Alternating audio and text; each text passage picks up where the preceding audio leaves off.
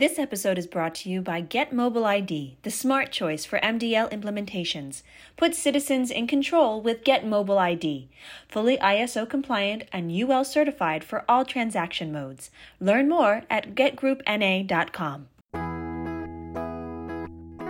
Welcome to AAMVAcast, bringing news, information, and expertise to the AAMVA community, now celebrating our 90th anniversary. Here's your host, Ian Grossman. Enjoy the show. Welcome back, everyone.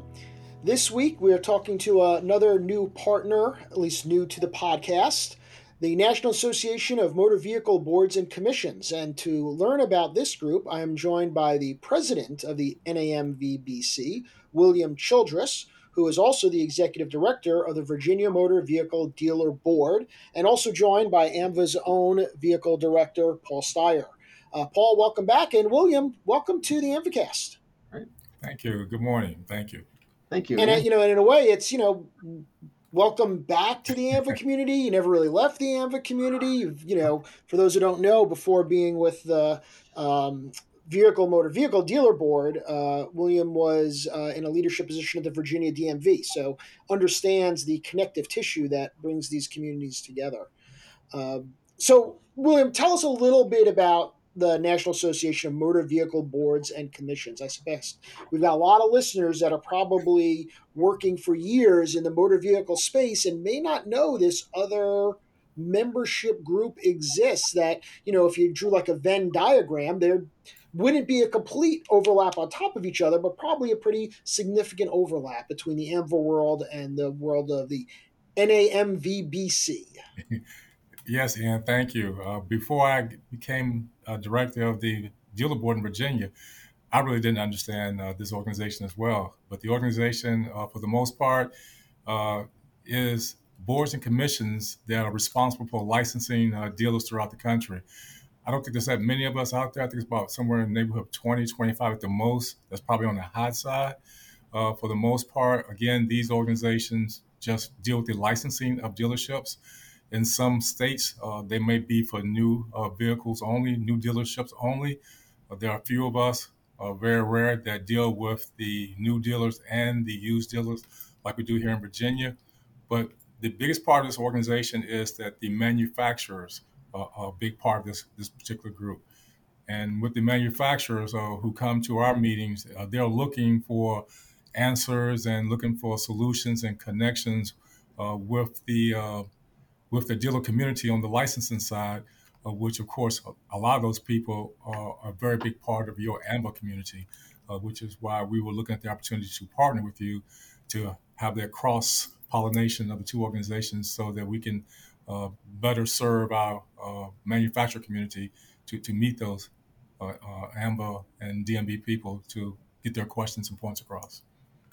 And when you say there's only about 20 of you, is that because in uh, not all jurisdictions have a separate entity that deals with licensing and it's embedded in another agency, such as most traditionally the DMV? That is absolutely correct. that, that is it.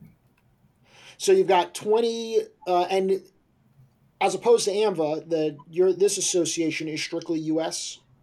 Yes. so part. in the U.S., you've got 20 states that have some sort of governance body oversight government entity overlooking licensing of dealers, whereas in the balance, it's embedded into the DMV's functions. Is that is that a fair assessment? That's a fair assessment from you know what I'm saying to you, and I'll also say Ian that I think that's on the high side. We're still searching and looking for those other organizations. So um, 20 is, is probably on the high side, but it's very it's not very many of us. Uh, some yeah. states have two different uh, boards, maybe a used board and a new vehicle board. Uh, oh, some have a combination. It depends. So I say 20. That's including all those in that particular makeup. Yeah. And you're saying that in Virginia, you're even one of a smaller subset dealing with new and used, whereas maybe the new is more common. That's correct. Mm-hmm. And any sense as to why why that is? Why there's this maybe disproportional focus on oversight of licensing new dealerships versus the used dealerships? Uh, that's a great question, and we're still exploring to see if we can understand that better ourselves. I know here in this state, uh, until 2015, the used vehicles were with DMV, and the new vehicle commission was the, the board here in Virginia. In 2015, legislation was passed to put it all under one umbrella. And it was an effort to, I guess, free up some of the DMV resources, but also to give the board, uh, I guess, more focus and, and, put it all together so the rules will be the same for everybody in terms sure. of um, new vehicle versus uh, used vehicles. And, um, and I think uh, Colorado, for once, a state that's very similar to Virginia. So there may be another one that does both used and, and new together. I'm not for sure, but it's something yeah. that I, I, will probably hope that will catch on across the country more so, but I don't think it will. I mean, from a, a novice's viewpoint, used car dealers obviously are usually strictly used cars, but a news car dealer, new car dealership usually also sells used vehicles. Yes, and, and that's because of the, uh, I guess, the agreement, the arrangement with the dealer and the manufacturer have in place. But you got to give them an opportunity to, to get rid of the, the inventory that they receive on trade in. So, yes, mm-hmm. I think it's pretty much understood in most cases. If you have a new uh, vehicle commission, that they're also going to sell used cars that they're taking in on trade in from the consumers who are buying, of course, new cars. Yeah. And, you know, uh, Paul, as you talk, talk to our members that don't have separate entities, um, just for folks to understand kind of structurally, how, do we usually see that integrated into the DMV operation if there isn't a separate entity that's handling this this function? Great, that's that's a good question, Ian. You know, typically your motor vehicle agencies would have a, a separate office that's uh, responsible for dealer licensing, the management of dealer licensing. So you know, bringing on new dealers, uh, renewing existing dealers, uh, you know, working with uh, the new new vehicle uh, dealers as far as their area of assignments, and then uh, you know, dealer plates. Uh, who who has access to dealer plates? Who issues dealer plates? Usually falls under that same umbrella as well. Um, so typically, we see it as an office within our motor vehicle agencies, and we just recently due to William and I, our conversation, we added actually a separate contact list within the AAMVA directory for dealer licensing contacts because, you know, like I said, that's usually a separate office. So that uh, that's that's our way of helping uh, helping our members connect with those people that are responsible for dealer licensing. And I suppose you know what brings it together is whether it's a separate board like in Virginia and some of those places, or it's integrated within the DMV. The issues are the same. They're dealing with the same challenges, the same opportunities, the same yeah. you know business processes of licensing. Uh, and then I'd also have to imagine that if the if it's the manufacturer that's kind of the linchpin, um, that's consistent across all states. Because if you're a GM dealer, you're a GM dealer, and you're dealing with GM. And so, how have you? What have the two of you discovered are some of these common issues, common challenges, regardless of structurally where it sits. Um, you know, maybe I'll start. I'll start with William to say, you know, are there a handful of key challenges? Challenges may be too negative, but these key shared issues that whether you are independent like you are in Virginia or you're integrated as you are in another place, what are some of those most common questions or common topics coming up? Well, that's a fair question, Ian, and I, and I think Paul will probably agree to the ones I'm about to, to announce. Uh, I hear about title issues every day. Uh, mm. Customers buying cars who can't get titles to cars within a period of time that meets their needs.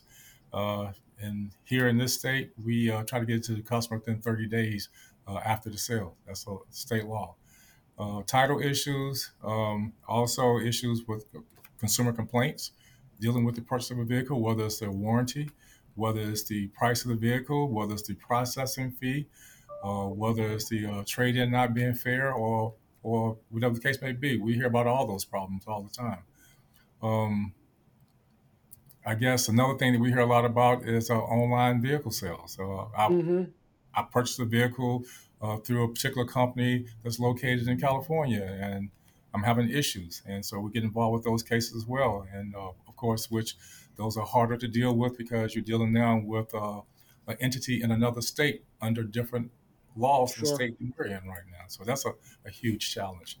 Um, and how about uh, licensing those online dealers to begin with? Absolutely. In some cases, uh, in this state particularly, we have a, um, a mindset and a process and where we pretty much, if you are not physically located within this state, we can't license you. Uh, mm. If you look at another state and you're just advertising and selling over the internet or whatever the case may be, and just delivering the vehicle here, you don't qualify for a license in the state right now. So therefore, we have no jurisdiction over that entity. But yes, uh, that's also always a big issue. So we, uh, we, we we try to talk to the these dealerships and and encourage them if they're going to sell vehicles here to have a presence here so that we can license them uh, to better serve our customer base. Yeah.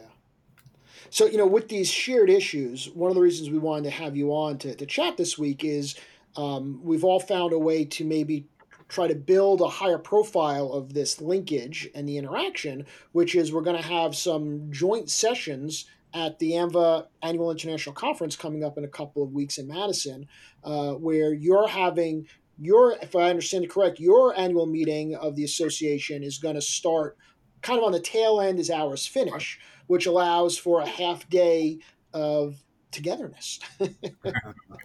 tell me, uh, Paul, tell me a little bit about you know how you and William identified how best to use that time together and the topics that you know would be of interest to AAMVA members and of interest to the so the NA NAMVBC. I assume you guys don't have a pronunciation of it. You say all the all the letters, William. Is that correct? NAMVAC.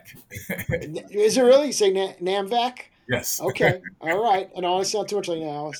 It's like when someone gets on and says, "Well, I'm happy to talk to the AAMVA." Like, a, you're clearly not hanging out with us when you say it that way. Sorry. Go, go ahead, Paul. And, and Ian, really, the thoughts for this joint meeting came together with William and I several years back. About uh, we, we served together on internet internet vehicle sales group, and we've talked for several years about all the dealer regulatory dealer licensing challenges and you know the need to uh, share resources with each other. So we're, we're we can collaborate we can share information.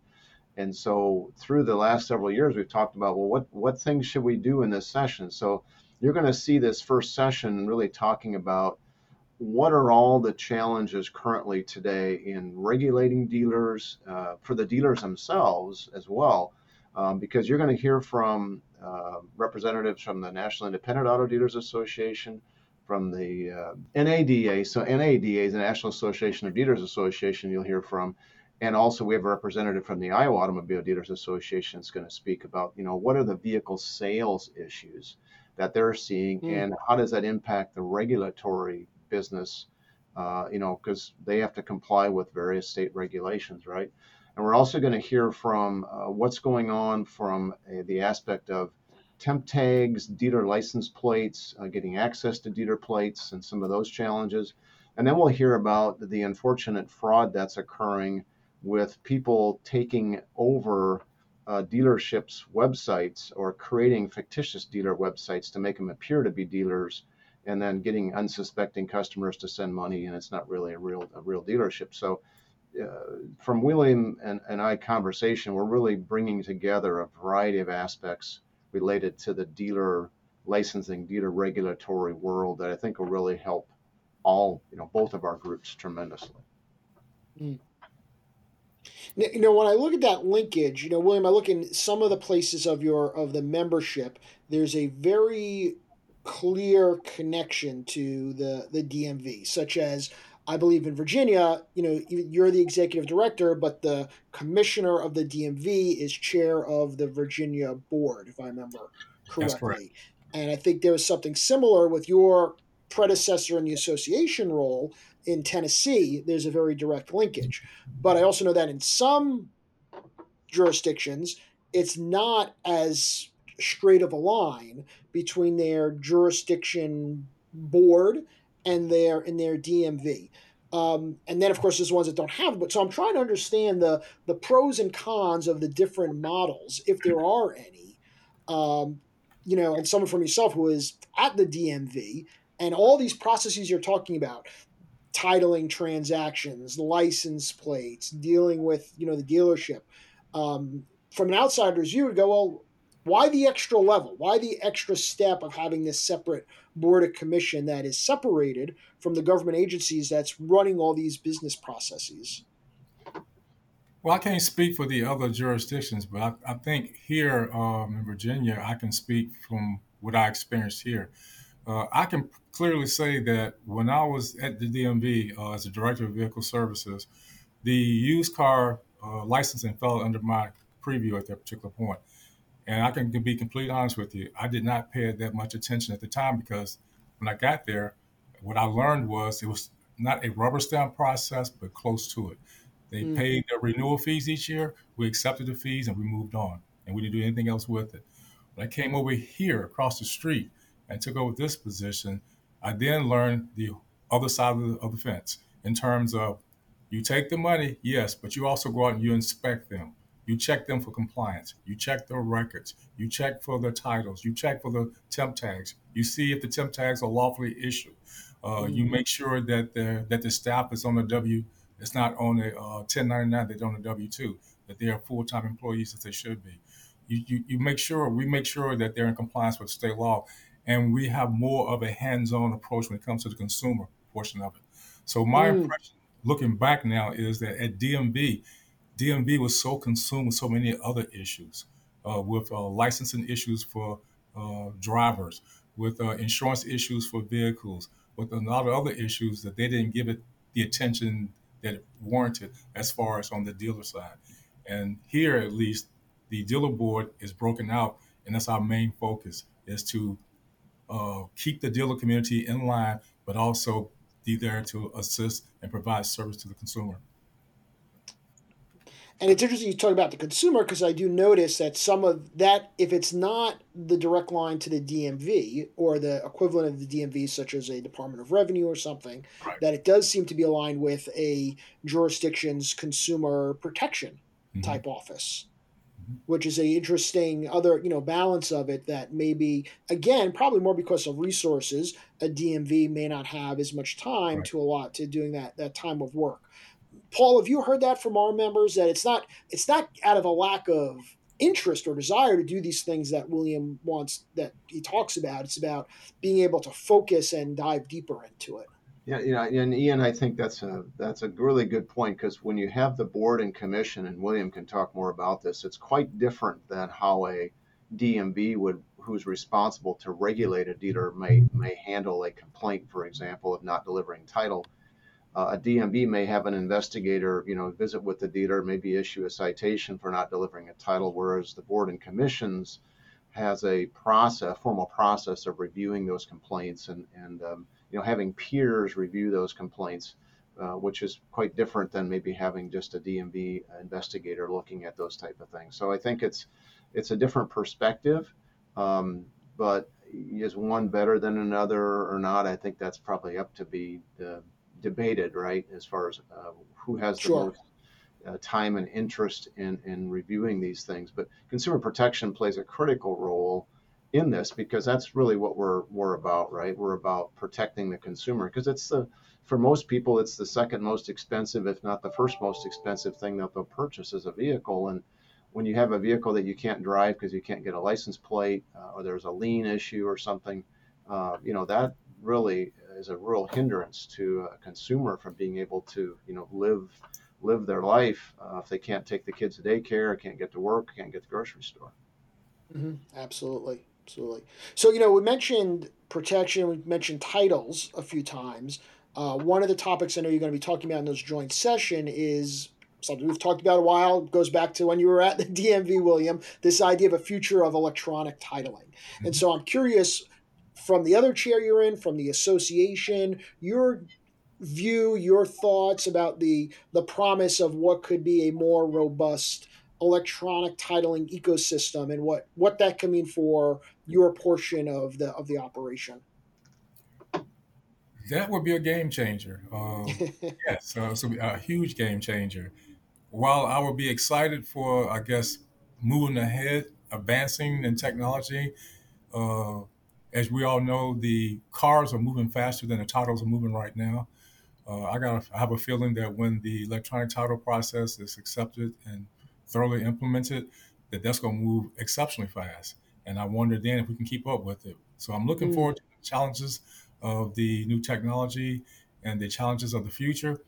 But I do have some some concerns with it uh, because, as you know, those who have a uh, history or a knack for finding ways to manipulate processes we'll also find a way to manipulate this. And I was just wondering what the challenges would be uh, once we uncover what they're doing with it. Uh, so I, am happy on one hand, but I'm also very concerned on the other hand that we're gonna have some some bigger issues going forward. But mm-hmm. yeah. uh, I'm excited though to give the opportunity to see how it works out. I'm looking forward to it. And, and, Ian, if I can just add, you know, yeah, during, during our joint sessions, uh, we're really excited to have both the, the AAMVA community and the National Association of Motor Boards community together to talk about our movement to electronic titling, uh, you know, the strategy development, the vision development, because we, we're all in this together.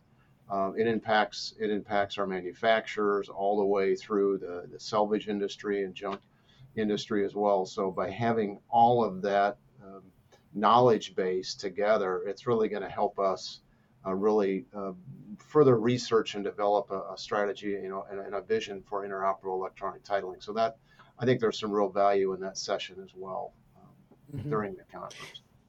You know, and you mentioned the manufacturers again, Paul, as did William earlier. So, uh, talk to me about what what are the challenges or the conversations that you're having with manufacturers that are more of a global conversation as it relates to this oversight of dealers, right? Not necessarily on electronic titling per se, but you know, obviously, if you're having to deal with oversight of dealerships, um, there's got to be some commonalities across jurisdiction lines, and maybe some commonalities among manufacturers, and it's all you know. You might have hundreds, thousands of dealerships in any jurisdiction, but there's only so many manufacturers. Right. And so, you know, how, how are those conversations like? Well, the biggest thing I have with the manufacturing community um, we have our meetings is that they have a lot of ideas, a lot of things that they want to do, implement, and come up with. But when they're doing these things, they have no idea of what the jurisdictions have to do to implement their ideas. Mm. And as you know, because every jurisdiction has different laws, policies, and processes, that nobody is the same. But when I'm talking to manufacturers, their biggest thing is they have no clue of who to talk to to even see if their ideas are feasible or possible. That's mm. the biggest thing I get from all the time. So when they're talking to me, it's mostly about who can I talk to to to see how this will work. And most times I would tell them to start in their home jurisdiction with that particular uh, body, uh, DMV people or boards and commission ones there. That's the best place to start and then go from there. Um, or come to the meeting and we'll hopefully have somebody there that you can talk to as well a lot of times I've offered up uh, AAMVA uh, as a, a, point of contact for them to to talk to about these things. But when I'm talking to them, for the most part, it's all about their new product or their new ideas or their uh, new processes.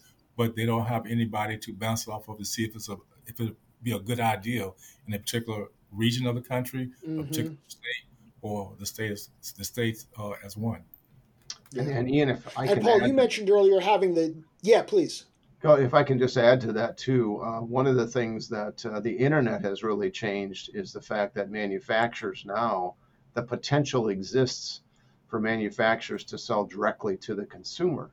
And if, and if you think back mm-hmm. when vehicle sales first originated, you know that was not even it wasn't even a thought, mm. right? So you, you had the manufacturer had to have a dealership somewhere in a community that the public could go to to look at these vehicles and purchase vehicles. But Today, because of the internet, um, some of your manufacturers are pushing the envelope saying, you know, we don't need to have a brick and mortar building anymore. We can just sell directly to the consumer, which challenges many of our jurisdictional laws and rules and policies uh, and consumer protection concerns as well. So that's a that's a topic that I envision we'll, we'll spend some time with William on and, and his group uh, during that conference session, just talking about that that that kind of that push from the manufacturers to get those vehicles directly to the consumer, um, you know, instead of having a brick and mortar type facility.